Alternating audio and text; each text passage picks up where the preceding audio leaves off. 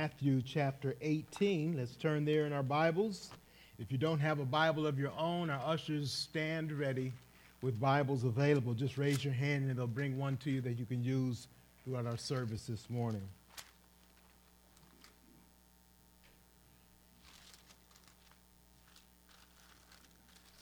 Reading Matthew 18. Please stand in respect to the reading of God's holy word.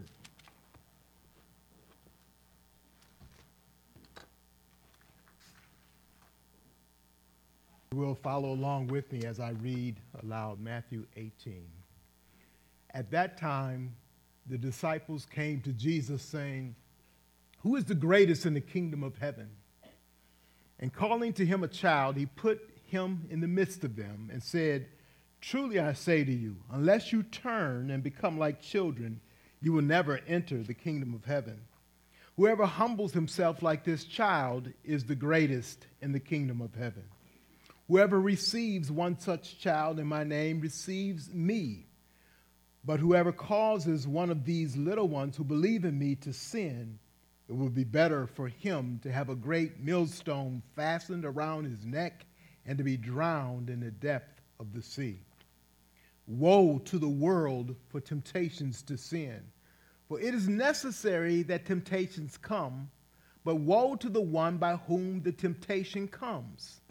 And if your hand or your foot causes you to sin, cut it off and throw it away. It is better for you to enter life crippled or lame than with two hands or two feet to be thrown into the eternal fire. And if your eye causes you to sin, tear it out and throw it away. It is better for you to enter life with one eye than with two eyes to be thrown into the hell of fire. See that you do not despise one of these little ones, for I tell you that in heaven their angels always see the face of my Father who is in heaven.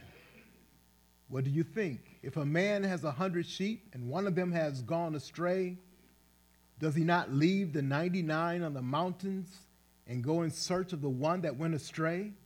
And if he finds it, truly I say to you, he rejoices over it more than over the 99 that never went astray.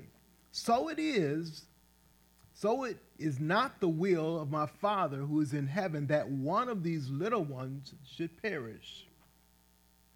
If your brother sins against you, go and tell him his fault between you and him alone. If he listens to you, you have gained your brother. But if he does not listen, Take one or two others along with you, that every charge may be established by the evidence of two or three witnesses. If he refuses to listen to them, tell it to the church. And if he refuses to listen even to the church, let him be to you as a Gentile and a tax collector. Truly I say to you, whatever you bind on earth shall be bound in heaven, and whatever you loose on earth shall be loosed in heaven. Again I say to you, if two of you agree on earth about anything they ask, it will be done for them by my Father in heaven. For where two or three are gathered in my name, there am I among them. Then Peter came up and said to him, Lord, how often will my brother sin against me and I forgive him? As many as seven times? Jesus said to him, I do not say to you seven times, but 77 times. Therefore, the kingdom of heaven may be compared to a king who wished to settle accounts with his servants. When he began to settle, one was brought to him who owed him 10,000 talents. And since he could not pay, his master ordered him to be sold with his wife and children and all that he had, and payment to be made. So the servant fell on his knees, imploring him, Have patience with me, and I, would, and I will pay you everything. And out of pity for him, the master of that servant released him and forgave him the debt. But when that servant went out, he found one of his fellow servants who owed him a hundred denarii, and seizing him, he began to choke him, saying, Pay what you owe. So his fellow servant fell down and pleaded with him, Have patience with me, and I will pay you. He refused and went and put him in prison until he should pay the debt. When his fellow servants saw what had taken place, they were greatly distressed, and they went and reported to their master all that had taken place. Then his master summoned him and said to him, You wicked servant, I forgave you all that debt because you pleaded with me. And should not you have had mercy on your fellow servant as I had mercy on you? And in anger, his master delivered him to the jailers until he should pay all his debt. So also my heavenly Father will do to every one of you if you do not forgive your brother from your heart. May God give us understanding in the gospel, in this portion of scripture, our text for our message today. As you remain standing, would you bow with me in a moment of prayer? Our choir will come after prayer for song and then the preaching of God's word today. Thank you, Heavenly Father, for your word today. Open our hearts, clear our minds, help us to rid ourselves of any distractions so that we can focus on what you have to say and we can benefit from your word and your truth today. May it benefit our lives by calling us closer to you, drawing us to our Savior, the Lord Jesus Christ, what he has done and what he is doing and what he will do, and how he has a call on our lives today. May we answer that call, surrendering to him in obedience and a life of service to him. We pray that you bless this service, each one here. We thank you for bringing each one here today. And we pray, Lord, that you would um, bless this assembly, this church, this group of people who've come to serve you. May you uh, enable us to take your word out faithfully, that lives might be transformed by repenting of their sin and trusting in Christ as their Lord and Savior. We pray this now in Jesus' name. Amen. And please be seated.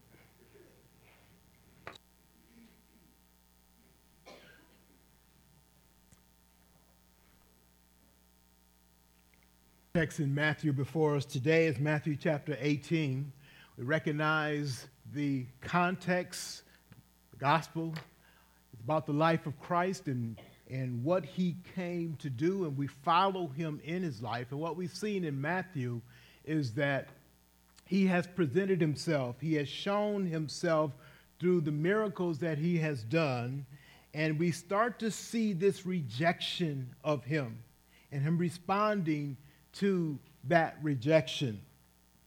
We see that started off with the uh, imprisonment of John the Baptist and then the death, the killing of John the Baptist, and then we see that in, in the uh, messages that Jesus spoke to them and their responses to that or their lack of responding to that.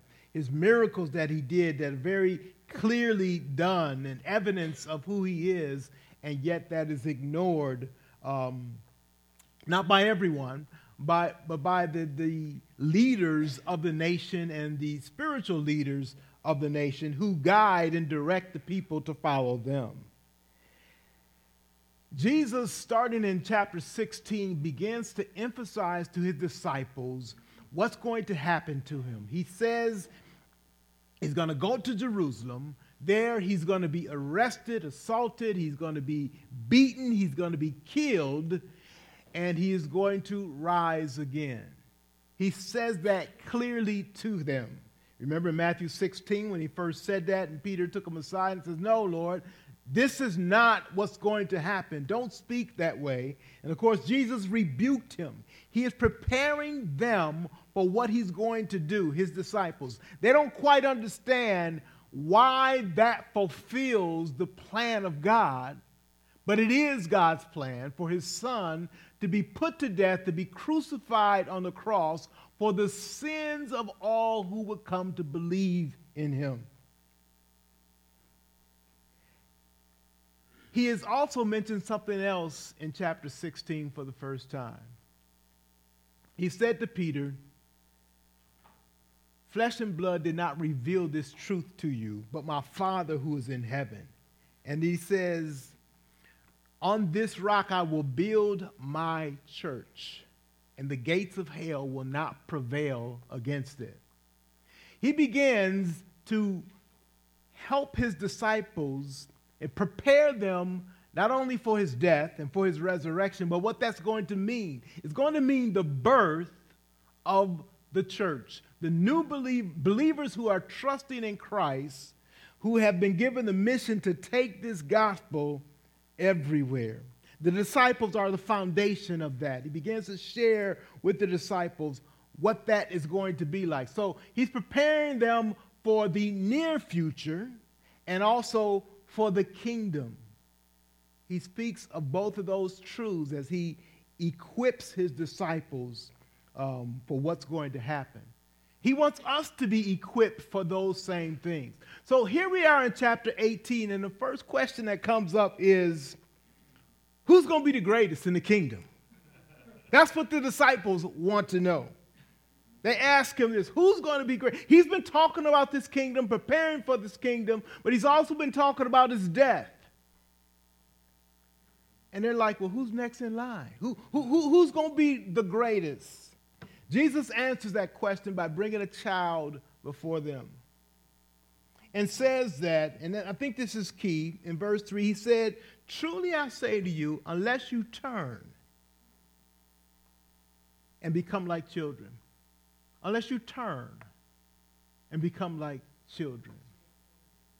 Turn has this idea of repentance, turning from sin and turning to God. What does it mean to become like children? Well, he explains that in this passage. It is a, a, a humility that a child naturally has. You are to become like children. Verse 4 he says, Whoever humbles himself like this child. But first, let me get to the first point. He says in verse 3 Unless you turn and become like children, you will never enter the kingdom.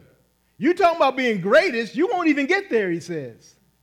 You won't even be a part of it unless what? Unless there's repentance, a turning from sin, a turning to God, and God is marking the way. Remember what he said, This is my beloved Son in chapter 17. Listen to him. Follow him. He is going to lay the path for your entrance into the kingdom by his blood. That's the only way you're going to get there. Repenting, turning from sin, embracing Christ humbly as a child. A child doesn't have to figure everything out to trust mama and daddy. They just trust tomorrow morning when I wake up, I'm going to have something to eat and a place to stay. So much so they don't even think about it. Don't even worry about it. It's an assumption that they always make based on who their parents are. He's saying you are going to live in the assumption of my of trust in me that I provide because I've always have provided I will continue to provide, provide. I promise to provide. I have the ability to provide, and I carry that out. He says it's that type of faith that you have to come in. And so, what Jesus does, he, he, he gives them a, a contrast. They're looking at the greatest, he shows them a child. They're li- looking at being exalted, he's showing them humbling themselves. They're looking at trusting in their own sense and their own power. Remember the previous chapter where they said, Why couldn't we do that? Because, because of your little faith. And little faith that you had was in yourself instead of in God's power and His doing. Then, then he begins to say something, and I think he, I, I don't think, I know, he wanted us to understand and instill in us he takes the opportunity to, to answer their question, to challenge their thinking by bringing before them a child. But he doesn't just send a child away for that one object lesson. He has some other things that this child is going to teach them. He says in verse 5 Whoever receives such child, one such child in my name, receives me. Whoever causes one of these little ones who believe in me to sin, it will be better for him to have a great millstone fastened around his neck and to be drowned in the depth of the sea. Why does he include this? He's letting us know of his protection and his love for those who are innocent, small, cannot help themselves, and are trusting in him for that protection. He said, Don't you dare touch with, with, don't mess with my kids, is what he's saying. Don't mess with any of mine. If you do, it'd have been better for you to, get, to, to hang a boulder, to strap yourself to a boulder and jump into the sea. He continues this thought. He doesn't stop it right there. In the next verse, the first word is woe. I like that word. Woe. Woe means a warning, like watch out. Whoa, watch out. It also means just this excitement and in awe of what is about to happen. Like, did you see that? Whoa. Woe to the world for temptation to sin. It's necessary that temptations come, but woe to the one by whom temptation comes. He says, Look, we are in a mess in this wicked world because so many things around us are temptations to us. So he's saying it's, it's a woe to live in the kind of world we live in. Now, you know that. And it, it, it, when I talk, I remember conversations with my parents and them saying these things to me, and now I'm saying it to my children and to my grandchildren. And it is a fact that things have gotten worse.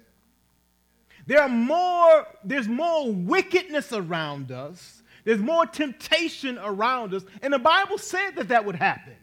Things will grow worse and worse until Christ comes. So Christ is saying, Whoa, be warned, watch out because of the wickedness in which we live. I said in an announcement of the vandalism that's been done to the church building. And Andy um, spoke afterward that that's not the first time that this happened. It's happened to us. This is like the third time it happened. To the point where we can't even get insurance to cover that anymore. Now that's a woe. It's a woe, first of all, because of a wicked person who would stand, would climb the roof of a church building and do that and not think of any consequences from that.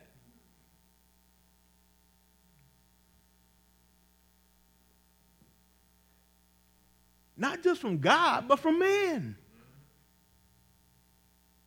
If I'd have saw him do that, well, we won't get into that. What about neighbors who saw him do that? What about the police? The police station, the precinct is right down the street. You have no fear of anything to do that. But that's the, that's the culture, that's the world that we live in. It's getting worse and worse. I remember being a kid and standing outside our church, and certain people would walk, they would cross the street before they came to your church because they had a cigarette in their hand. They didn't want to walk past the church smoking. Not so today. Why is that? Wickedness is abounding. Jesus says, Woe to this sin that is growing and festering all around us. But he say a bigger woe. He's saying woe to us because we got to deal with it. Woe to those who are in this place where temptation is all around us. Woe to the world for temptation to sin. He says it's necessary that temptation comes. We live in a wicked world, and temptation will always be there. So you're going to have to learn to deal with it. You're going to have to be strengthened in the Lord to resist the temptation as before you. You need to be linked together and that's what the church is about. Linked together with brothers and sisters that will help you endure those kind of temptations. But he says, even a bigger woe to the person who brings that foolishness, to the person who brings those kind of temptations, especially to our little ones. Woe to the one by whom temptations come. And to show you how serious this is, he says, if your hand or your foot causes you to sin, chop it off. Cut it off. Now, people have asked me all the time is this a literal passage? It's stronger than literal because he's showing you something physically to help you understand a spiritual truth. He says, if it was in fact your foot that causes you to sin, we know that's kind of a silly argument. Pastor, I couldn't help it. My foot was just dragging me into the bank, and my hand had a gun, and it made me, you know, just rob this bank. We, we know how foolish that is. But the analogy is if that was the case, you better get an axe and chop that foot off so it'll stop dragging you where you ought not to be. What is the practical point?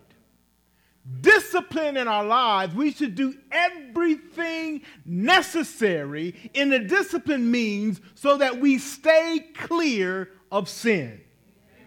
Now, that's not how we live. That's not how the world lives. We try to stay as close to sin as we possibly can. And Jesus says, no. Stay away from it. Do whatever you have to do to disconnect yourself. If you're tempted because you go in the mall, then don't go in the mall. Well, Pastor, I work in the mall. Get a different job. Do whatever you got to do to disconnect yourself from that thing that tempts you. He says, go to any means that you need to do that to enact the discipline that you need to do. So he says, if your eye causes you to sin, then pluck your eye out. Now we know it's not your eye that's the danger here. Because blind people can lust. They can live in lust. Lust is an object of your imagination, of your mind that you are dwelling on. So he says, How are you going to do this? You need to recognize that there are certain triggers, there are certain things that for you cause you to want to go in the wrong direction. Recognize what those are and do something, even if it's drastic, about that talk to men about dealing with pornography. That's the thing, I, I say it, we all deal with that to some degree. We all deal with the lust of our eyes. We see something, and in this case, it's a sexual manner that we, our thoughts are going in the wrong direction. It's all around us. You can't go anywhere or watch anything or listen to anything without that being around. What are you going to do? You need to take drastic discipline measures so that that thing that trips you up doesn't have that opportunity. I've said to men, if it means getting rid of the internet at your house, then get rid of the internet. Oh, but Pastor, you don't understand. I got. Do you really? No, you don't. You know how I know? I lived before cell phones were here, and we survived. I lived before computers were in every desk, and we survived. The point is, maybe you need a job that relies less on those things that draw you into temptation. And maybe you need to set yourself. Have you done what you need to do, discipline wise, to keep yourself serving the Lord? The one thing that you do, you did just this morning. You woke up and you came to church. Because where you are, it's something about being a human being. You know what it is? You can't be in two places at one time. So if you're here, you can't be there. Amen. If you get out of bed on Sunday morning and go to church, you can't be in bed thinking the wrong thoughts, preparing to do the wrong thing. I asked for, well, how come you ain't here on Wednesday? Uh, uh, uh, uh, uh, uh. I never thought of that.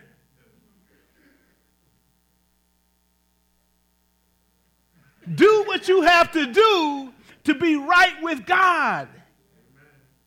Even things that you think may seem extreme. And then notice what he talks about in here. He mentions a couple of times the existence of a real hell. That's part of the gospel. What he says, look, it is better, in verse 8, it is better for you to enter life crippled or lame with two hands, or excuse me, than with two hands or two feet to be thrown into the eternal fire. Then he says at the end of verse 9, it is better for you to enter life with one eye than with two eyes to be thrown into the hell of fire. He's saying it's better to limp into the kingdom than to run to hell.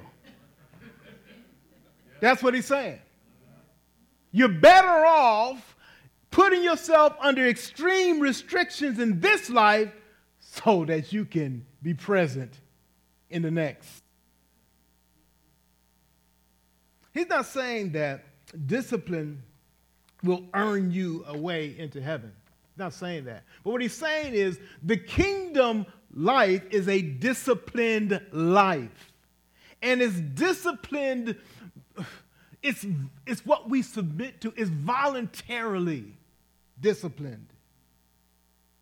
We do it because we want to serve the Lord. When I was being in high school, my sophomore year, I was on the varsity football team, and, and at that year, the coach came to me and says, Look, Brian, you're going to be my quarterback next year. I said, Whoa, I'm going to get ready. I'm spending the rest of this year and all of summer preparing for that. I'm practicing, I'm disciplining myself because I want to be there.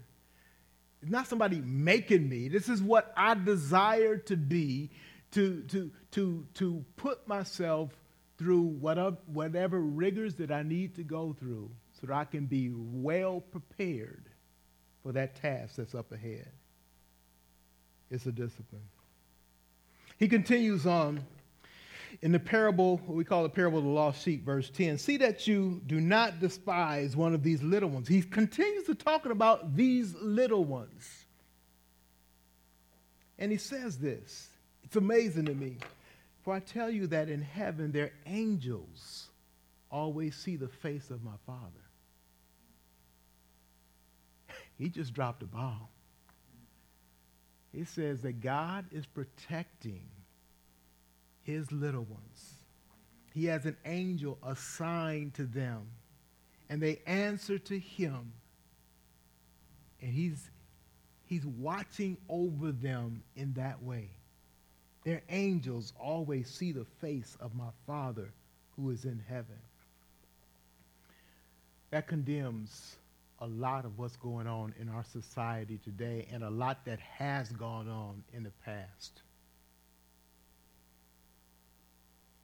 Children are being abducted and brought into a lifestyle of slavery, the sex world, and in every other world that you can imagine is happening right around us, right in our country. We think of those things, well, yeah, that's happened somewhere in South America, that's happening somewhere in Africa, that's happened somewhere in, in the jungles in, in Southeast Asia.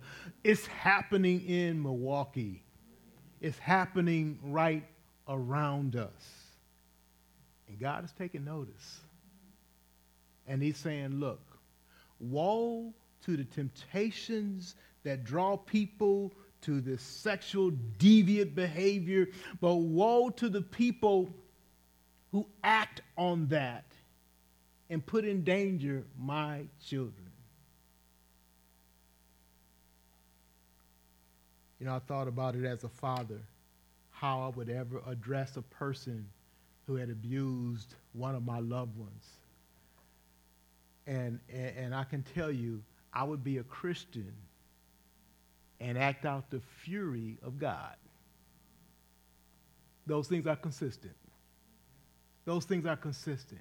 God says to me, He says in His Word, watch out for anybody that does these things to my little one.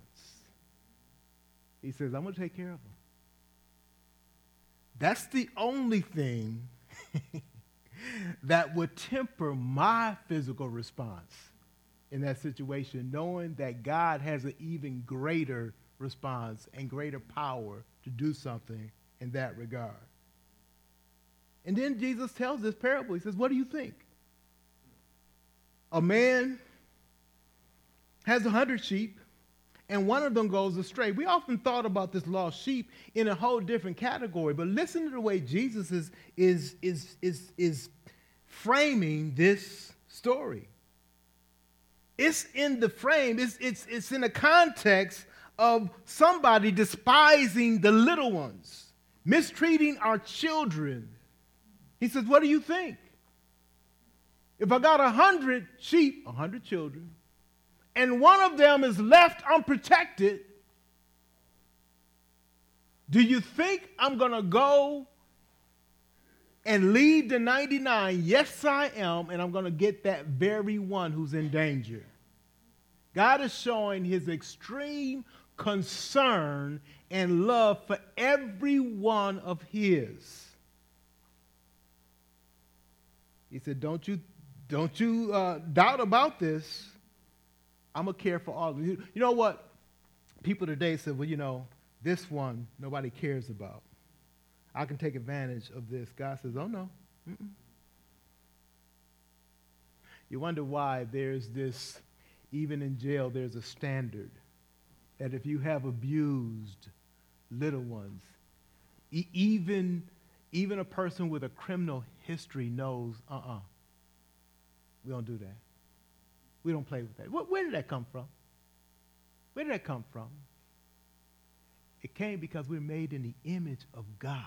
And there are certain things that God has instilled in us, even if we are wicked in other ways. There are things that He's instilled in us that you just don't do. And we're now living in a culture where those things are being done. And now we live in a culture with this transgender issue where people are trying to legally do these kind of wicked things. They need to know God is not standing by idle. He cares about his little ones. He cares about them. That should be a tremendous woe to anybody who had any thought of that. But you know what? Our culture is so torn in sin. You, you, you can read uh, just almost too regularly of how police will, will, will, will operate a sting. And people fall so easily into it because they just can't help themselves. They're so wicked. It's like the bait is out there and I got to get it. Really? That's how wicked the world is that we live in it. And God says, What do you think? If a man has a hundred sheep and one of them goes astray, does he not leave the 99 on the mountains and go in, in search of the one that went astray? And he finds it.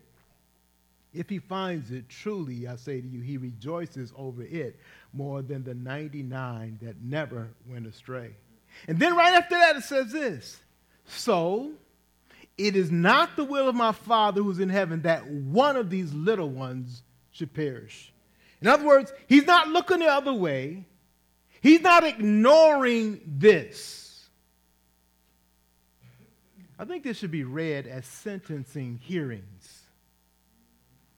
When we talk about having mercy on people who have done these things instead of justice as they ought to get. Heavenly Father is not looking the other way. He's not turning his face as if it didn't happen and say, oh, well, you know, I still got 99. No. He will go out for that one, to protect that one. And that's what he's doing. I think he's teaching us how to think about and how to deal with sin. The things that's happening today don't surprise God.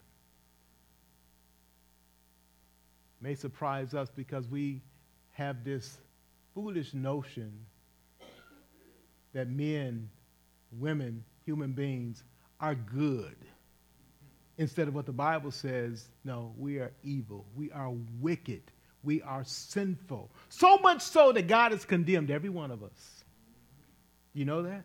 God has condemned every one of us. And yet God is so good and so gracious that he's made a way for wicked, sinful people who deserve condemnation and eternity in hell. He's made a way for us to be forgiven of our sin.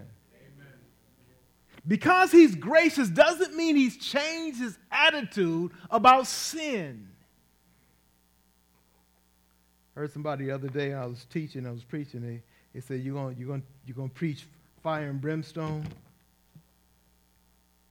Of course. Absolutely.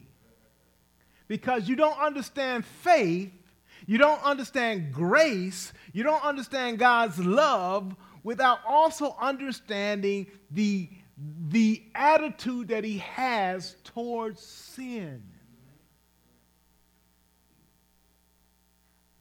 Hell is going to be full of sinners for whom God will not save. He will punish eternally. You got a problem with that? You got to talk to God. He ain't changing it.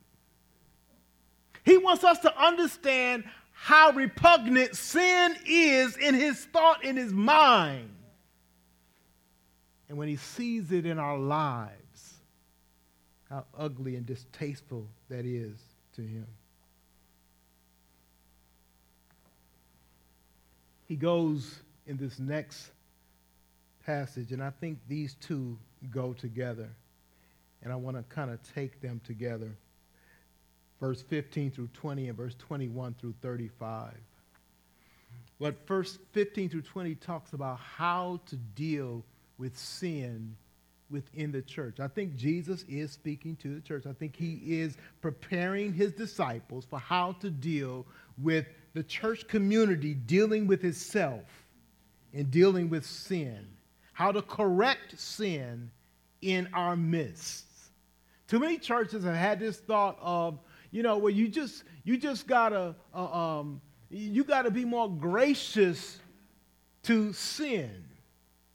No, you have to deal with sin in the way that God has stated that it should be dealt with. And I think we see that here in, Prob- excuse me, in, in Matthew uh, 15 uh, through 20.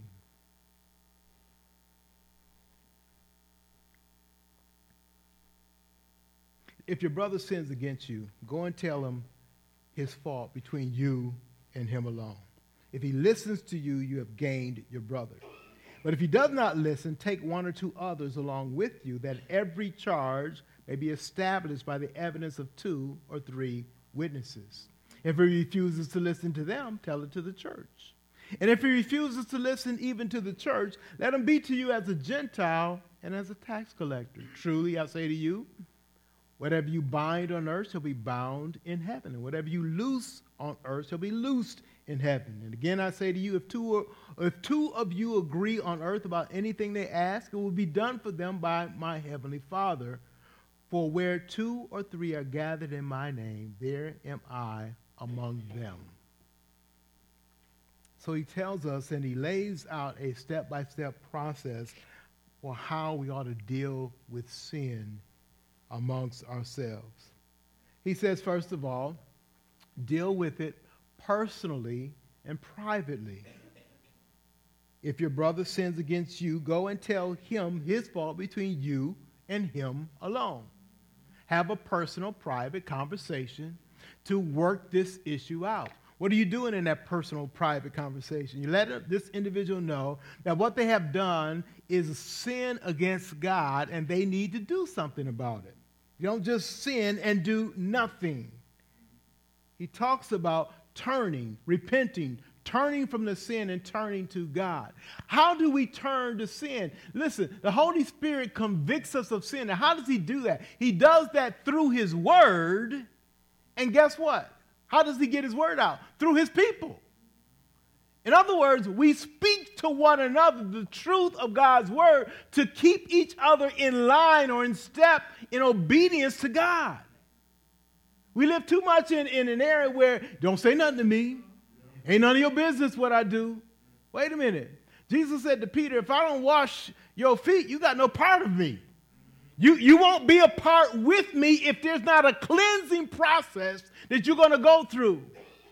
Then Peter says, Well, then wash all of me. He said, No, I ain't got to wash all of you but your feet.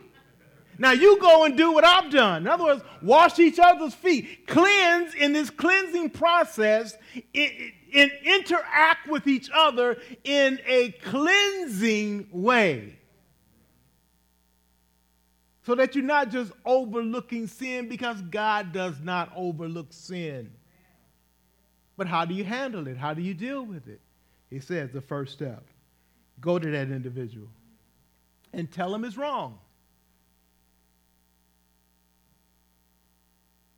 If he listens to you, it says you've gained your brother.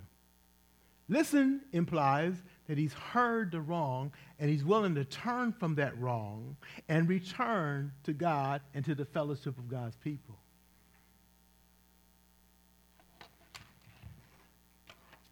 I want to turn to a verse in Proverbs chapter 18 that we were looking at on Wednesday.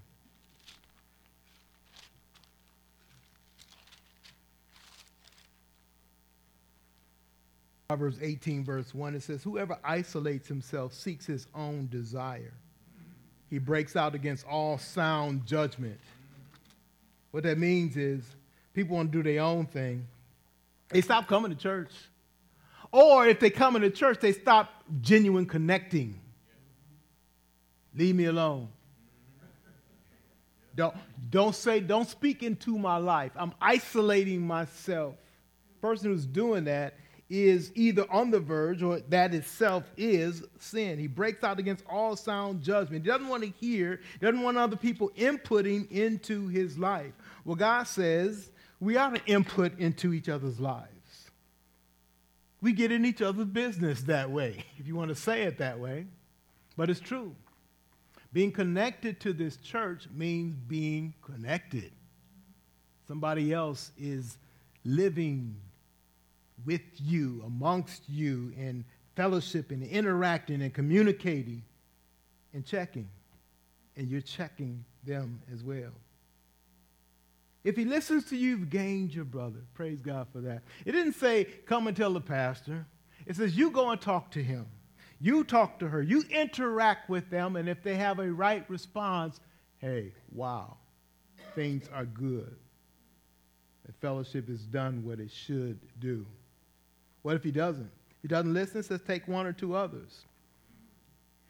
It Brings about the principle of having a witness. In other words, the evidence there is, is, is given, support is given, the evidence is shown so that it's not just hearsay. It's not just I thought it seemed like or that's what it appeared to me. No, you're checking out and you're getting the facts and you're saying, hey, here is what's going on. I've talked to this individual about this. This principle is actually what's enacted in our very laws today. That evidence must be presented before something is, is, is, is dealt with as true. What happens if he doesn't listen to the two or three witnesses? This is one of the, the, the, things that we talk about in our new membership class when we go through extensively, even more than I'm doing today, uh, so that we might understand the process that God has for us for discipleship, for interacting with each other. If he refuses to listen to them, it says, tell it to the church. In other words, the church has a responsibility to challenge, to encourage, to rebuke those who are dealing with sin or not dealing with it in the proper way. Tell it to them, tell it to the leaders, and they are going to take those steps that have been outlined there, talking with that individual, challenging them, rebuking them, showing them the error of what they're doing and that they need to turn from sin and turn to God. If he doesn't listen to the church, what do you do with them? It says, treat him as a Gentile and as a tax collector. A Gentile, remember the, the, the story Jesus had about the, the, the, the woman uh, who was from a Gentile area, wasn't from Israel, and she said, uh, You know, I need you to come and, and, and heal my daughter.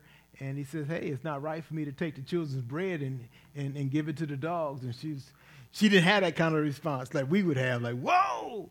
She said, No, no, but I, I get that. But even the dogs get to eat the crumbs that fall from the children's table. She was very humble in, in her response. But the point is, is that she was not privy. She was, she was disconnected as a Gentile from the, the rights and privileges that God's people, the Jews, had. Now, obviously, what, what we see in, in God's word is God's design was for his people to go out and reach these groups so that they could actually be brought in to that privilege, so they could see how good God is with his people Israel, and they could worship God as well. We see that in the story of Acts chapter 8. The, the, the, the, um, the uh, um, dignitary from Ethiopia was coming all the way to Jerusalem to worship. And he was trying to read, trying to understand what is this thing the Jews are talking about.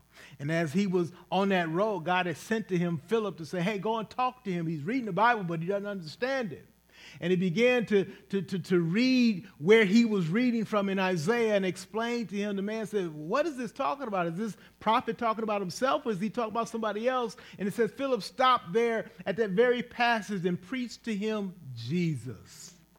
That's exactly what God wanted his people to do is to live in such a way the world would say, "Wow, what is that? Who are you serving? Teach us more about God." And they would do that and God would break out and God would, God would begin to work in, in Gentile peoples and, and among Gentiles. And that's what he's done now with the gospel.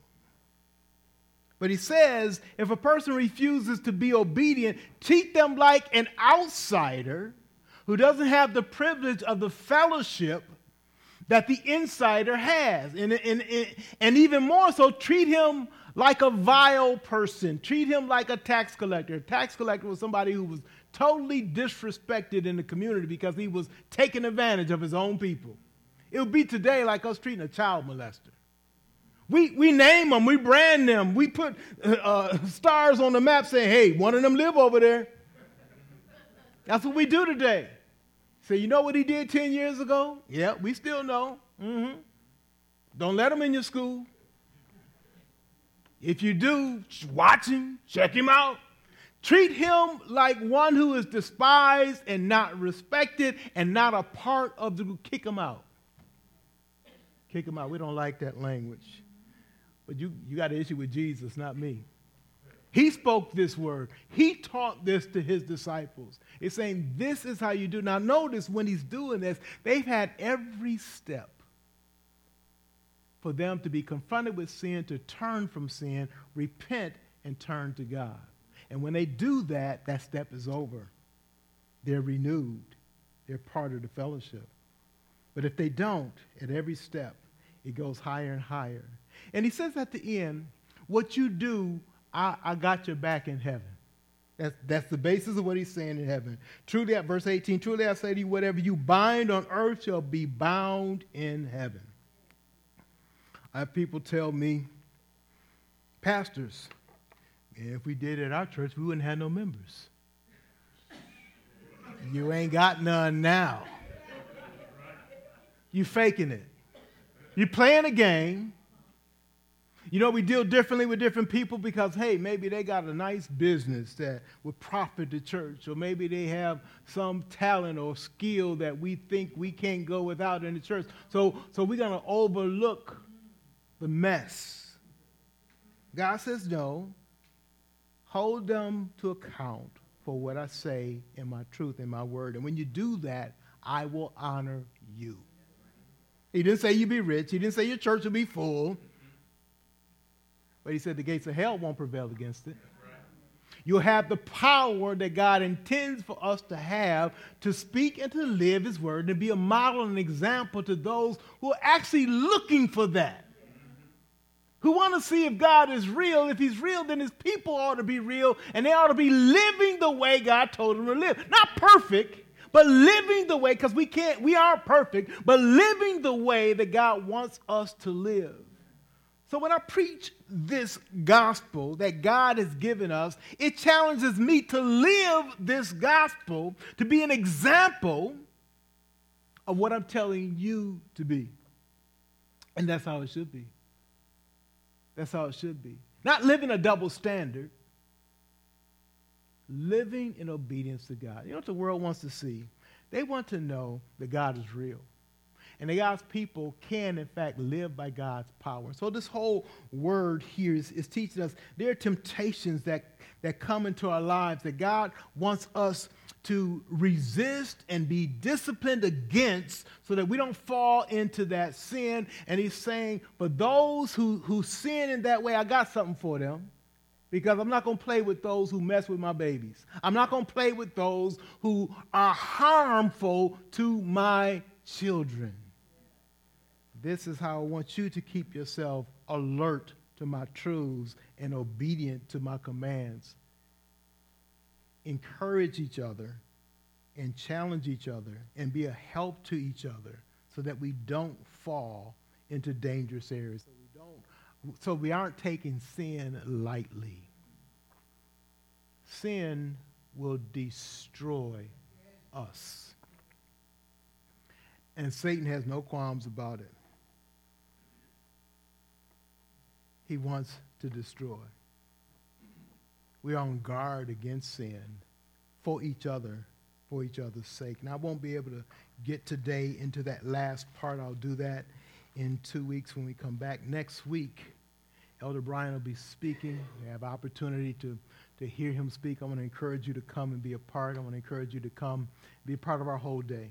It starts at 9.30 with our sing inspiration. And then following that, Elder Brian will be the speaker in our morning service and then a meal together. May I ask, why do I do the meals together? Uh, we have made a practice of, of eating together because we want to actually fellowship and get to know each other. One of the first things we did is we got the meals together. It used to be, you know, like you say the prayer and everybody run for the for the for the uh, table and and you know it's not literally this, but it felt like to me, you know, elbows are thrown and people are jostling for position in line. And I'm like, wait a minute, wait a minute. Let, let's, let's wait.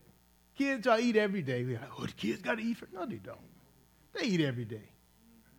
Everybody eats every day. Nobody here is starving. If you are, you're in the right place and you're going to eat before you die. so let's, in consideration, teach each other. Another thing I want to say is that, um, you know, I walk by and I, I tell kids, you don't need all that on your plate. You got three pieces of chicken, two pieces of pizza, some chips, some of this and some of that. You can't possibly eat all that. And so what it is is it's we're communing with each other. we for real now, see? When it comes to eating, now you get real for real. It's like, look, tell your mama to come up and, and, and fix your plate like it should be. One piece of chicken now. You can come back for another piece when you finish. Everybody here is going to eat. Need some of that. need some of that, don't you? We need some of that. It's just some basic common sense rule. The point is, is until we interact as family, we don't even see some of those areas. So God wants us to interact. So don't skip out next Sunday. Come on in. Join the fellowship and the meal. As I mentioned, I'm going to reiterate if you're not a member, you're welcome to come. You don't have to pay anything. We'll have enough food. Right, Donna? We're going to have enough food for Okay, all right. We're going to have enough food for everybody. If you want to contribute, that's fine, but we're not asking you to do that. So that's what we have planned uh, for next week. I hope that you can come and be a part of it. I want to end today just saying this. Um, I know, um, uh, well, well, a couple of things I want to do. I want to call our leadership team up. We want to bring uh, two individuals who we've examined for membership. We actually have four candidates for membership. Two are ready to be accepted today, and those other two, we just have, we have to fill, finish the application, and in one case, we have to have a baptism for, for one. And so we'll do that. So I'm going to ask um, Samuel, Rashanta, would you come, um, and our leadership team to come forward too. These are two that have completed this process. Like I said, we have two others who are, are just about ready, um, and we'll, we'll be presenting them to you very, very soon. All right. We're going to do a ladies first here, Shanta. Would you come forward? Front and center, come. Here we go. Here we go.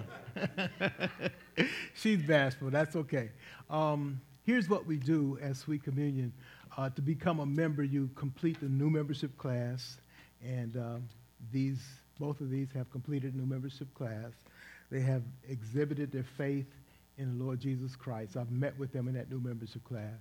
And then after completing the membership application, uh, they've, been, they've had a review with two from our leadership team.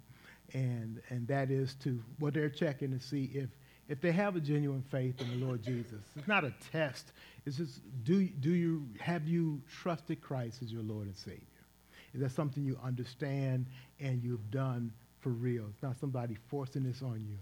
And so with, we're presenting them here to today that they have finished the new membership class. They have been through the process with our leadership team to examine um, their salvation, and they're coming to our church. And now we present them to you. Those who are members will be voting just a minute by a voice, a voice vote to receive these into membership. So Rashanta is the first one we're going to present to you. We thank you for just willing to obey God. And uh, we've seen your uh, testimony in baptism last Sunday, or Sunday before last, was it? Okay. Um, and so now we are presenting you, I'm presenting you with my approval to our leaders, and our leaders have examined you and told me you're okay. but that's not all of it. Now they have to say the okay. All in favor of receiving Rashanta Reddick, is it? Reddick? Yes, okay. Reddick into membership at Sweet Communion. All who are members, please respond by aye. Aye. Any opposed by nay? Quiet. That's what we want to hear. Amen. Praise God. Now you stay here. Stay here. We're going to give you the right hand of fellowship. Samuel, would you come forward? Samuel, wonderful testimony. We've enjoyed just chatting with you. Um, in, in, in some of our casual times as well as meeting you in new, new membership class. We've seen your baptism testimony. Uh, praise God for that. Praise God. We are excited to, to have you come to be a part. Uh, he has been through new membership class, so again, with my approval, I've, I've given him to our leadership to examine. They've examined him, and it's been a thumbs up, right? We grilled him good. now, they know him a little better because you have to understand he's been part of the rescue mission. And so they, uh, they, they see him every day and they get to talk to him. That's they meaning several on our, on our leadership team are actually part of the rescue mission. In fact, it's only the two elders that's not. actually, it's only me, only you that's not. So, so we do present him to you with our approval. All in favor of, of accepting Samuel Watkins as a member of Sweet Communion, please respond by aye. Aye. Any opposed by nay? And so carried, brother. Praise God. Praise God. Let me be the first to shake both of your hands. And I'm going to ask our leadership team if you guys will just stand right here. We're going to shake.